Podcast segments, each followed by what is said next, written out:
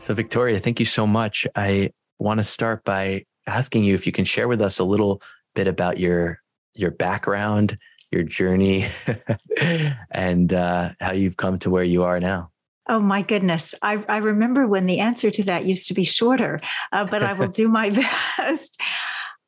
I have always been fascinated by the big picture.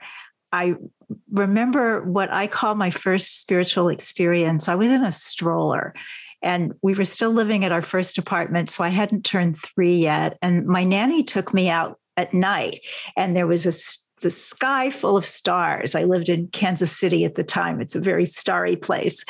And I don't even know why we were out late like that. My parents were probably having an argument that she wanted to shield me from.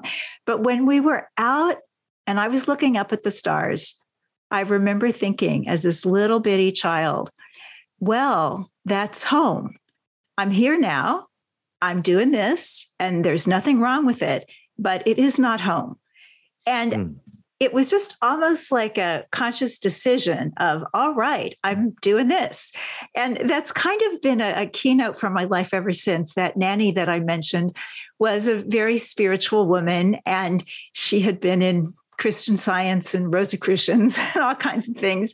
And she raised me on reincarnation and some other concepts that made yoga a very natural fit for me.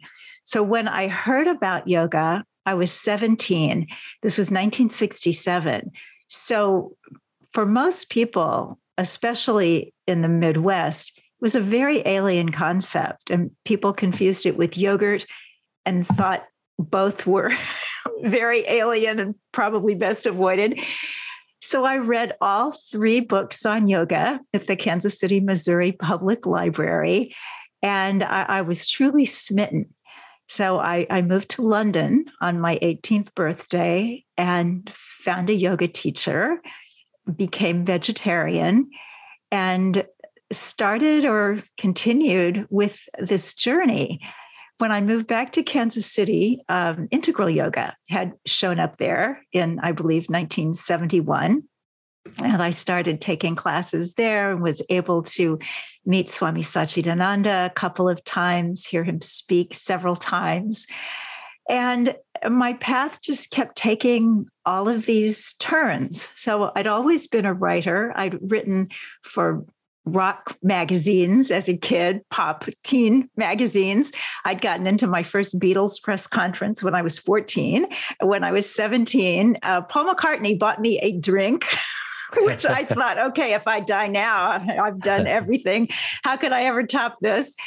But then after I became vegetarian, the writing shifted and I was writing for more health kinds of, of publications. And eventually um, moved to the Theosophical Society in Illinois, worked in their library, learned a lot. Um, later, I did go to college, got a degree in comparative religions. And it, it was just this continual journey, which continues to this day. So, most recently, well, all the books are in there. I've written 13 books, some on spirituality, some on vegan living.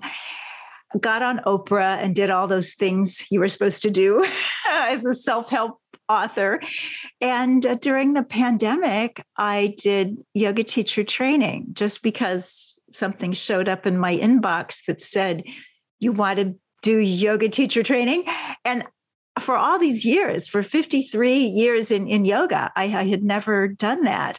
So I just clicked yes. It was not integral yoga. And so I asked if the asana part, where you're supposed to take, I think it was 15 hours of class uh, a week outside of this course, I said, Can I do that with integral yoga? Because that's what I do. And they said yes. So I did that and then um, followed up with integral yoga with the Raja Yoga teacher training. And I'm working now on my 14th book, which uh, will be, God willing, that it gets its perfect publisher and all that, called Age Like a Yogi A Heavenly mm-hmm. Path to a Dazzling Third Act. Hmm. Ah, it's a lot. There's a lot there. Thanks. well done. so I, I want to um, ask you about just food, and yeah. you seem to have committed uh, a lot of your focus to um, helping people be more aware of what they're eating, and you have a passion about what we put in our body. So it's like, why why are why is food so important to you? Yeah. You know, I think I would say food is not very important to me, although I like to eat. But what's really important to me is ahimsa. And I love animals. Even when I was eating them and didn't know exactly all that that entailed and what I was really doing, I still said, Oh, I love animals. And I met someone early on who said, Well, I don't love animals, but I hate cruelty. And I'm on both sides. I love animals, I hate cruelty. Hmm. So when I found the vegetarian path, it was very natural. In fact, I tried to be vegetarian when I was 13. I just didn't know what to eat, and I eventually got really hungry. But this idea of honoring the life in non human beings has always been something very dear to my heart. It's really difficult for me to understand why, even though this is a much more widespread belief system than it was 50 years ago, I don't understand why it's not universal. I can understand why people get upset with other people because we can irritate each other. And sometimes people do malicious things to one another. So, this um, lo- loving our neighbor, that can be a big deal. But to extend that to, to the innocent, to the cows, the pigs, the sheep, the chickens, the turkeys, to me, that just seems like the easiest thing on earth, even though I know for a lot of people it isn't. So, the health part of it for me was kind of twofold. First, was back at that time when you went vegetarian and certainly vegan, everybody was afraid for your survival, even though even then people were doing it to save their lives. If you did it not to save your life, but to save somebody else's life, then all the friends and relatives were like, oh, you're going to be deficient in this, you're going to die of that. Hasn't happened yet. Um, but also, I was a practicing compulsive eater throughout my youth. My dad was a diet doctor. My mother was in the fitness industry. So I was a fat kid, bad for business, and had battled a lot of, of the weight thing. And what ultimately happened for me I went vegetarian. That didn't change the compulsive eating at all. But when I was 33, my daughter was an infant.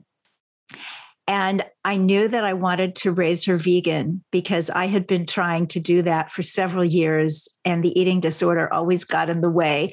But I looked down at her and her crib and it's like, I want to give you this gift. So I really immersed myself in a 12 step program for compulsive eaters. And when I finally had the choice around food, which I think I'd never really had before, it was very easy to choose vegan. Now, I believed that I would never lose any weight because I would be eating all those carbs. But what actually happened was more than 60 pounds came off. I don't know how much more because I had stopped weighing when it got to the point I just couldn't stand to see the number. At least 60 pounds came off and has stayed that way for 38 years. So I knew that I was on to something because well, weight issues and health consequences uh, that sometimes follow those are certainly epidemic in, in this country. And so I just started looking from the outside well, what am I doing that works? And I think the first thing was almost karmic that I was eating in such a way that, to the best of my ability, would not harm other beings. And I believe that health and vitality and a lot of good things come simply from that. And then I was also looking for ways to find the healthiest foods that I could eat. Because one thing about being a compulsive eater is you just like all food. You know, some people say, ooh, ooh, I don't like that healthy food. I don't like brown rice. You know, I don't like kale. I'm like, I do. Uh, I'm very um, forgiving of foods. I, I pretty much uh, like just about anything, especially um, prepared well. So um, I looked at that original yogic diet, and it was fruits, vegetables, grains, legumes, nuts, and seeds. It did include what they called at, at that time milk from healthy cows. And I, I believe that it's uh, no longer possible to get milk from truly healthy, holistically healthy cows. I, am not sure that it's possible to find in any practical way karma free milk. But other than that, I was eating just the way the yogis thousands of years ago had suggested for not just maintaining uh, physical health, but spiritual health to be able to meditate for long periods and the things that were required for spiritual growth. So when I think about how I eat, in fact, I, I wrote a book with this title. It's the Good Karma Diet. and uh, it, it's worked so well for so long with you know little tweaks sometimes i'm more ayurvedic sometimes it gets hot in the summer and i eat more raw food but generally speaking it's whole plant foods and those are easy to get wherever you are in the world and you can tweak it to your own body and what you digest well and what makes you feel good. And I felt good for a really long time. Mm. I want to go back to um, something that you mentioned around, I know what word you use, but you know, confusion about the fact that human beings could be, you know, eating these animals like this other intelligent life form, right? And just like wondering like how could this be like so common right? What would be your answer to that? Like how, how is it possible? Why is it happening?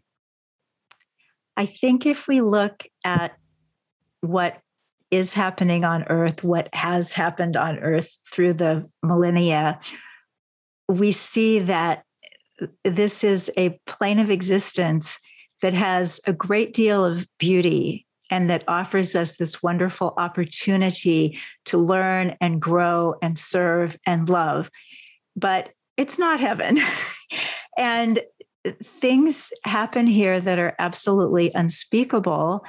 And one of those, I believe, is the widespread enslavement of other beings for human pleasure. And we've built up around that these very strong traditions. And I'm not saying that there has never been a reason in human history or even in the present day for certain people in certain circumstances to do what they need to do to survive. I'm talking about Western people living in somewhat modern times. I'm talking today, back even, you know, 100 years ago. Why haven't we gotten the message yet mm-hmm. that we can be happy, healthy, and eat well in a way that doesn't harm others, that doesn't cause suffering, and that doesn't impact the planet so abysmally as widespread animal agriculture does. I don't know if that's because people are on different soul age points and I don't know if it's because some people get certain aspects of the whole and other people get other things. I mean, I certainly don't want to judge or say, oh, yes, you know, we vegans and vegetarians, we're like mm, up here, because there are people that are eating meat that are devoting their whole life to serving others. So it's very, very tricky. And I believe that if I had an answer to your question, the world would change, or if somebody had an mm-hmm. answer to your question, the world would change. I think maybe, maybe the key is that we haven't reached critical mass on this. And there's something that I see from just having lived as long as I have. There were things that were absolutely perfectly acceptable when I was a kid, in terms of uh, how people raise their children, in terms of the kinds of, of jokes that were okay, in terms of the things that a man could say to his wife. So many things were like, yeah, that's just how it is. Well, that's no longer how it is because we've evolved past that. And we are slowly, but more rapidly than I've ever seen before, growing toward this acceptance of an animal free diet.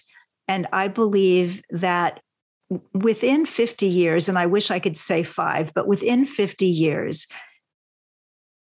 the the consumption of animal foods will be like smoking cigarettes and hmm. whenever mm. i see somebody standing outside an office building in new york city on a snowy day second on their cigarette i don't think oh how glamorous that's like somebody in the old movies i think oh bless their heart this is an addict that has to stand out in the snow to to partake of this thing i think that's going to be where animal food will be i wish it could be day before yesterday.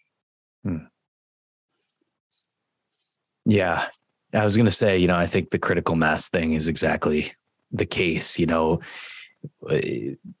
around this issue and so many issues. What I find is that, you know, social pressure is such a real thing, such a guiding thing for us in, in our lives that I've found that as human beings want to be accepted, we want to be included. And that's really what drives us. Like we're not as independent as we make ourselves out to be. Right. So just just to acknowledge that that we're social creatures. And so therefore, like that allows systems and ways of being that really don't make a lot of sense or aren't in alignment with our values to continue on for a long time simply because that's what everyone is doing around me and what would it mean for me and my identity to move outside of that. The, honestly, I think that is the challenge for many people to start something new. I mean, also you have like the addiction, the habit of of just those foods in themselves, but also what would it mean for me in my social circle if I became a vegan? My, are they going to look down there and think I'm weird? I kind of went crazy, you know, things like that. Yeah. I think that's very true. And some surveys show that there's a very high vegan recidivism rate. Although I was talking about that with a wonderful physician, Dr. Neal Barnard of Physicians Committee for Responsible Medicine. And he said, well, but there, there's a high recidivism rate for smokers. It takes them quitting nine times on average to get the job done. And we know there are a lot of ex smokers. But whenever I talk to people who used to be vegan or who used to be vegetarian, they'll they'll give some kind of vague reason for why they quit. It, it's never anything like, no, I, I developed type 2 diabetes or heart disease, because that kind of stuff generally goes away on a, a well planned plant based diet. But what they'll say is, oh, I, I felt tired or I just didn't feel right. But then as you listen further and you listen kind of between the lines, it's it's a, a new relationship or mm. it's just somebody was hammering, hammering, hammering, joking, joking, joking, teasing, teasing, teasing to the point of just like, I can't do this. But what's interesting and why the Gen Zs are just going crazy in terms of, of overnight vegan and, and sticking with it is because of the internet. And there is so much support and so much information there that we never had before. So, just as so many things are speeding up on planet Earth and some things that maybe aren't so positive, but but this thing, this understanding of of the value of the lives of other beings and how well one can live without exploiting them it's it's growing so so rapidly uh, among young people so that's very hopeful mm. What's your take in terms of maybe what you've noticed to be uh, a more successful strategy for people in becoming vegan, vegetarian, vegan? Yeah, I is think, it? Yeah. Go ahead. Yeah, I was going to say b- between like someone who's just like today, that's it. I'm going to totally change and jump into the deep end and everything's different, or I'm going to gradually move in that direction. I'm so glad you asked that because the entire first chapter of my book, Main Street Vegan, is all about that. And I think it depends on the kind of person you are. Statistically, the studies that they have done, psychological studies, say that people stick with things better when they have made small incremental changes. But there are some people who are all or nothing people. And you can look at other changes in your life. For example, if you woke up one day and recognized this relationship is toxic, I'm done. Mm. And you're done. You don't send that person a text after that well, then maybe you're the kind of person who could do the overnight thing with the diet and you're fine. And other people maybe need to do it a little more slowly. That was certainly my path. I, I wish mine had been quicker, but we all have the history that we have. And I think it's very important, particularly around food, not to stress ourselves because the very first thing that we do when when we're born once we're breathing is is latch on to food latch on to nourishment it's so important to us and so there are so many psychological ramifications of, of the foods we eat and so to make any kind of really big change, unless you're a rather extraordinary person or so traumatized by some video that you saw online that you just can't possibly eat any any of that stuff ever again. It probably works better for most people to give themselves a couple of months just to get educated because you want to find out well what does it take to be healthy? Do I need any supplements that I'm not taking now? What do I buy? And, and how, how do I shop? And how do I eat out? And how do I entertain? And how do I date? And how do I live with my family? And how do I talk with other people? So these are all things that there's something of a learning curve. So there are books, there are documentary films, there are websites. So it's not something that has to take years but it might take weeks. It might take uh, you know three four months for somebody to really get a firm firm footing. And then of course if you eat really good food that helps a lot too. Right. I wanted to ask you about like there seems to be a need for us to draw a line somewhere on a personal level right and we all like in terms of doing no harm like ahimsa right? Like some people take it to, you know, I don't know if you call it extreme measures, but like, you know, look at where they walk so they're not stepping on an ant, mm-hmm. right? Or not killing a mosquito, you know.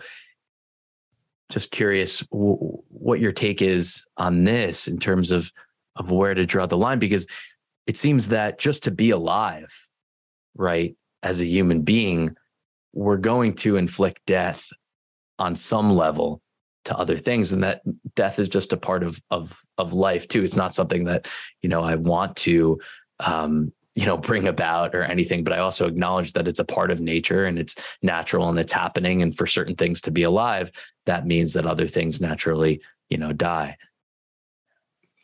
i think that a lot of it has to do with sentience pain and enslavement so when you start living in this way most people do start looking out for the ants and things like that.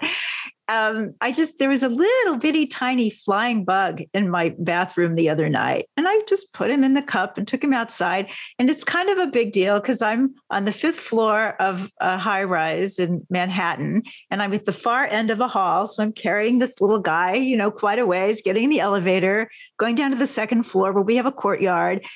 And when I took the three by five card off the top of that cup, this little guy just flew. It was thrilling. And so I do think that the more you allow your heart to open, mm. the more you do those kinds of things. As somebody said to me a long time ago, nobody knows what life is. So if if I am able to preserve it, good. And yes, of course, this this is a, a very violent planet. Uh, things are very difficult. It's it's hard to get a life, and it's hard to sustain a life when we look at at all living kind. And yet, we have agreed as humans that it is wrong to murder other humans. So that's pretty much universally accepted. And I know we make exceptions for war and countries that have capital punishment and whatnot. But generally speaking, we agree as a species that killing one another is beyond the moral code that, that we hold. And, and some of us also believe that it is wrong to kill or make choices that would cause to be killed sentient beings uh, cows pigs sheep goats um, chicken turkeys ducks geese fishes. And even in there some people will say well i don't eat red meat. And of course as an animal protection person i will say could you please eat red meat? Because you're killing a lot more creatures when you eat so-called white meat because chickens are mm. smaller than cows. Not that i don't completely love the cow the sacred cow. Um, and yet just in a practical way if we're looking at preserving life let's do the best we can to preserve the most life. And then of course some people say well i'm vegetarian but i eat fish. Well that's not vegetarian. That's that's good. That's being you know on on a path on a plan. But fishes too are very unique individuals. They're very aware.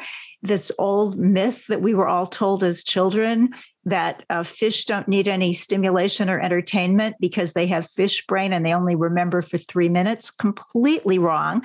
There's a fabulous book by uh, animal behaviorist uh, Jonathan Balcombe. It's called What a Fish Knows absolutely fascinating that they have memories and oftentimes long memories. They recognize one another. They can recognize divers. Some of them go into business. There are certain fishes that have scale cleaning businesses for other fishes, and the customers pay attention to who does a better job, and they will patronize those scale cleaning businesses that are more efficient. So it's really fascinating what is going on under the water. So that's the vegetarian ethic. We're not going to kill anybody and eat what's left. But vegans say, let's also not eat in such a way that causes pain and suffering and that will eventually lead to death. So a vegan would not eat eggs. Of course, a yogic vegetarian uh, doesn't eat eggs either. It's a very, very cruel industry. It's not regulated. You see these things on egg cartons that say um, cage free or free range, but none of that is regulated. So it just makes so much more sense to just say, you know, not for me. And then with dairy, it gets controversial, uh, certainly within the yoga world and the Ayurvedic world, because dairy was a traditional food in India, both nutritionally, culturally, and um, spiritually, religiously, uh, with with religious uh, rituals, and yet. Certainly in the Jain community, in fact, the Jain community is widely becoming extremely vegan. And when you talked about people that step out of the way of, of uh, bugs and things like that, I think of the Jain monks who carry their, their little sweepers and who wear masks like we've all been doing for the past couple of years, but who have always been wearing masks so they don't breathe in anybody. So veganism is growing there. Veganism is also growing in India. And it's a huge undertaking because many commercial uh, dairy concerns play on some of the scriptural references, uh, Krishna's being raised with the milkmaids and, and that kind of thing. And so they they mix the modern dairy industry and their commercial desires in with a long tradition and belief system. So it's a tougher sell for vegans in India than it is in a place like the United States.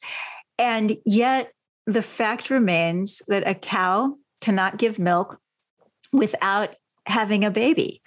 And in commercial dairying, the baby is removed very often immediately. In organic dairies, they stay for two or three days so that the baby can get the colostrum, and then they're separated. And the, the pain and, and the wailing on both sides it, it, it's unbelievable. And especially anybody who who reveres the the cow as, as certainly in in the indian uh, religious traditions the cow is is so important. That that's just heartbreaking. And then for the mother cow it happens over and over and over until she is spent and then she goes to slaughter just as her baby did and you talk to people that say, oh, well, well we have ahimsa dairy. And they'll go to all kinds of, they'll jump through hoops to try to figure out how to produce dairy, keep the mothers with the baby, let the baby have all the milk he or she needs and, until weaning, keep the boy calves and not send them off for veal. And yet it's just commercially impossible. I remember having a very long discussion with someone who was trying to convince me about this ahimsa dairy and how wonderful it was. And it was just left at, you know, good. It, you know, it, it's not for me, um, but thanks for this information. And then I had cause to open their refrigerator. And what I found was Chobani yogurt and Trader Joe's milk because even someone who will spend an hour you know debating how wonderful this ahimsa dairy is doesn't have it because there's not enough of it so i'm a very practical person and it makes so much mm. sense to me to just live as much in according with ahimsa as is possible and practical on this earth and it's become far more pos- possible and practical nowadays uh, than it ever was back when I was starting out. So I think we're moving we're moving in a kind direction, and I don't know anything more important than that. Hmm. Hmm. Anything more important than moving in a kind direction? I love that too. It's it's it's my experience too, my my perspective to have a lot of hope that these things take take time, but that eventually kindness will win out. That you know, one of the best things I ever heard someone told me is that truth is like a magnetic force pulling us toward it. I was Ooh. like, yes, yeah. And oh, I love that. Yeah, because you know, but it's it's not a popular uh viewpoint right now. I find a much more popular viewpoint that like the world is just like collapsing and everything is you know going to armageddon like all these kind of negative perspectives on life um but to me too like i i feel that like in a way that is the problem like if there's a problem it's that lack of hope that lack of faith and trust that like we are evolving and moving in a more sensible direction it just it's not a straight line you know and it takes maybe longer than than we wish it would take a lot yes. of times. Yeah. Well, my nanny, Dee Dee, raised me with the idea that there are facts, and those are absolutely factual. I know, you know, there's been some uh, confusion in the media the past few years, even about facts, but, you know, we know facts are things like gravity, those are facts. But then there's truth. And facts have a small f, truth has a capital T. And this is the eternal kind of, of verity that the truth is that we have to have hope. The truth is that we do change things through our thoughts, words, and actions. And if we're moving toward hope, there is some hope that we can change things. If we just go with that downward pull of, look how bad everything is. Look how bad everything is out on the street. Look how bad everything is on the news channels. Then we can't help with the upward progression of the universe. Yeah. And it seems like there's so much in our identity too that is connected with uh, focusing on the problems right like if i really did have this trust and and and faith and hope like what would i complain about i think it's considered naive mm. and if if you're really paying attention then you would know how bad things are But that's the thing about the facts and the truth. You can know how bad the appearances are and not deny them and not refuse to work on them and get involved in whatever issues are, are calling to your heart. But knowing that whatever those facts are manifesting, the underlying truth is that the divinity is at the heart and soul of everything. It's at the heart and soul of us, it's at the heart and soul of every living being. And it's looking like, from what little I know about quantum physics, it's even at the heart and soul of every atom. So we can balance, you know, yeah, the facts, woo, look at those facts. They're they're just haven't seen them look that bad in a long time, maybe ever. But the truth has never changed. The hmm. truth is in there. There is this incredible pull towards enlightenment, towards evolution, towards beauty, towards wonder. And I think it's so important to hang on to that, even in our own lives. And sometimes we can get so serious, especially those of us who tend to be serious. But to sometimes just, for example, yesterday I saw the sweetest movie. It's called Mrs. Harris Goes to Paris. And she's this cleaning woman in London, widow, who wants a Dior gown. And she goes to Paris and she has so many things knock her down, but she always gets up. And I walked out of there just feeling like all things are possible. So I think we need to give ourselves the gift of that kind of input. We need to be around people like you who have hope even if we're kind of thinking inside, gosh, Avi must not do a lot of critical thinking or he wouldn't have all that hope. Well, thank God you still got it. And and just even laughter and I think something I've seen being part of the animal rights movement for a long time is that the people who are most effective are able to work really, really, really hard, but then also have fun have have a, a, an uplift in their lives because it's that uplift that fuels the work. It keeps us from getting burned out. So we've got our spiritual practice we've got our happiness practice and we've got our hard work around all those nasty facts. And you put that all together i think you have a pretty effective and productive life mm.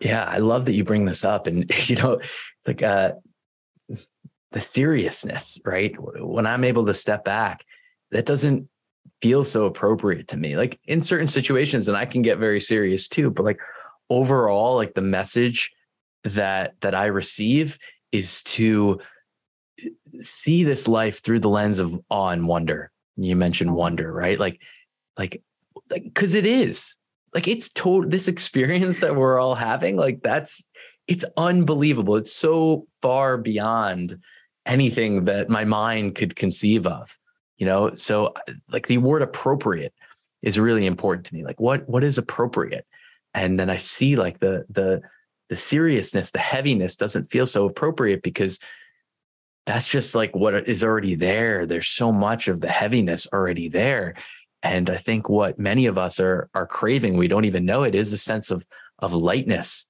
and a sense of freedom uh, in our, in our lives um, Yes, but but I find it to be a real practice to to see life through the lens of wonder because I lived a long time without kind of viewing it in in that way. And what gets in the way is this kind of like the battle, the for and against, right? Like there's people doing something wrong, and you know they're I'm against them, right? Like the competition goes very, very deep. And all that competition to me gets in the way of just like seeing that, like, in the end, we're all teammates, whether or not we like it, because we're all connected.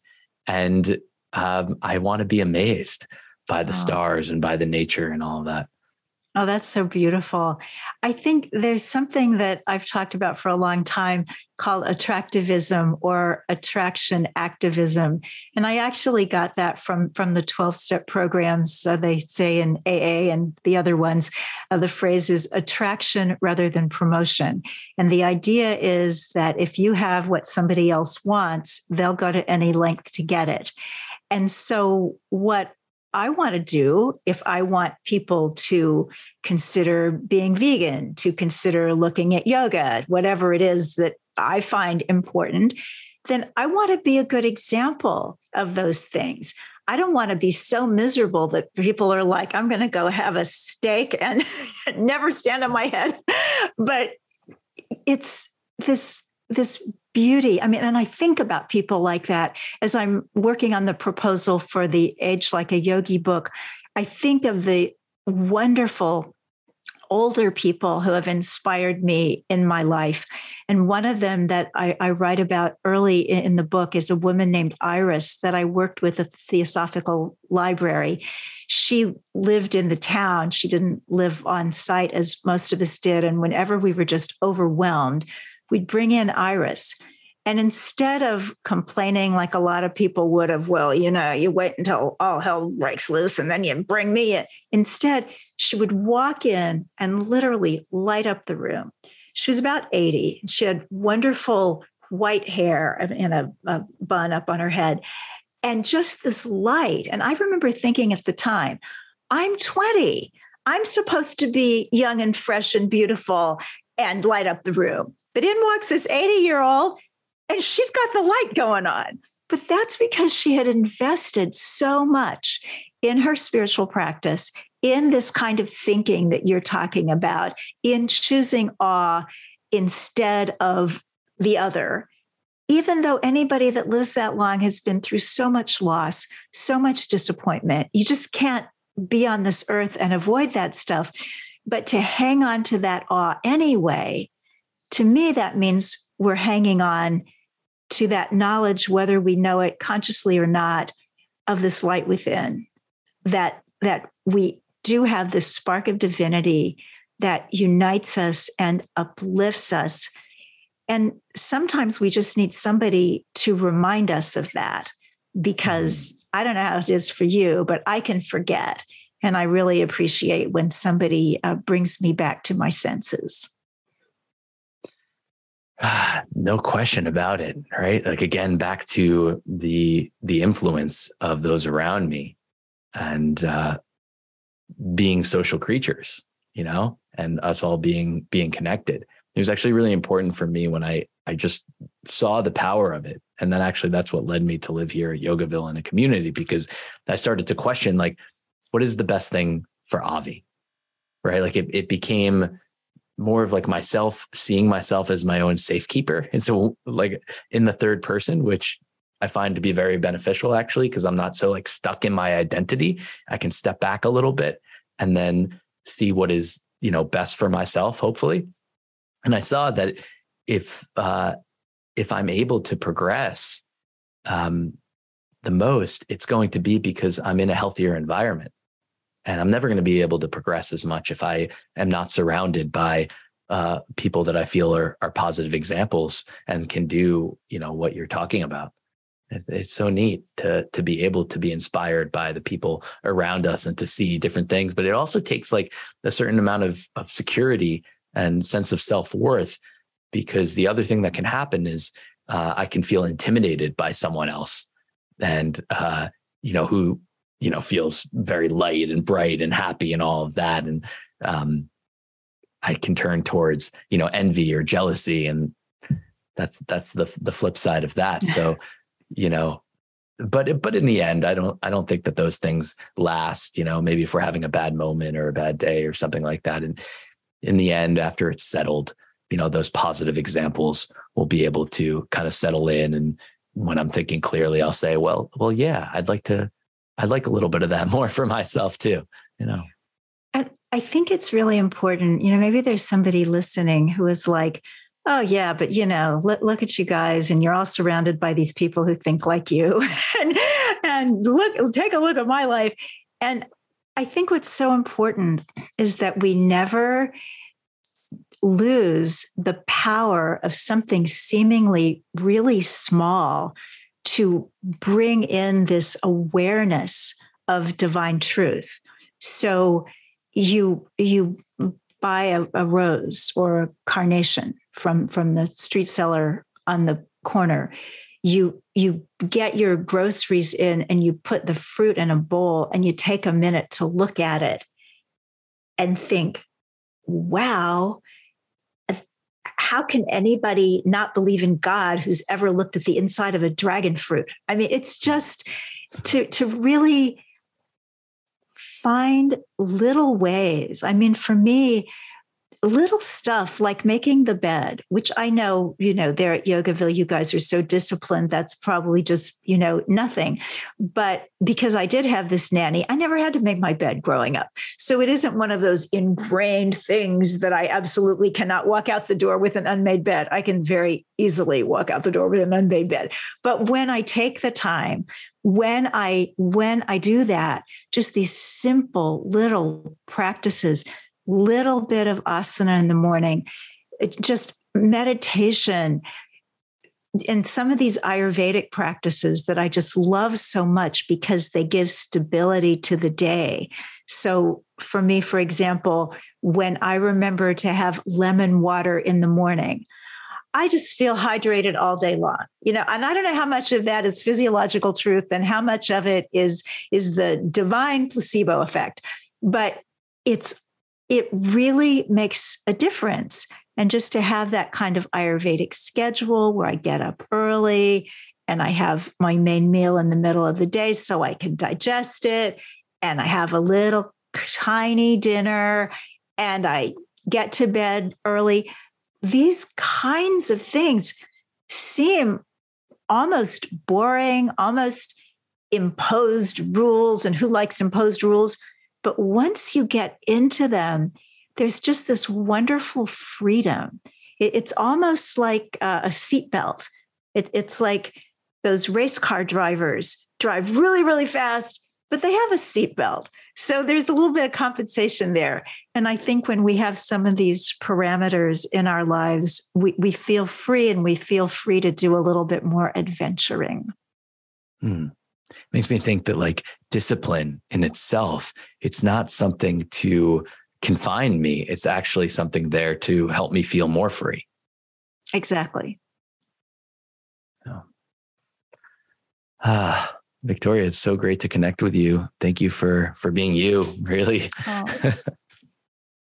well, thank you for having me. I'm so grateful to integral yoga and everything that I've learned from the teachings of Swami Satchidananda and from the wonderful people who are teaching now and, and have taught me through the years. It's a great gift and grace. Mm. I want to wish you uh, all the best um, with your new book and continued work that you're doing. And um, yeah, thanks so much for taking the time to be here today. Thank you. Thanks for listening. If you've enjoyed this content and think others might as well, please feel free to share and subscribe.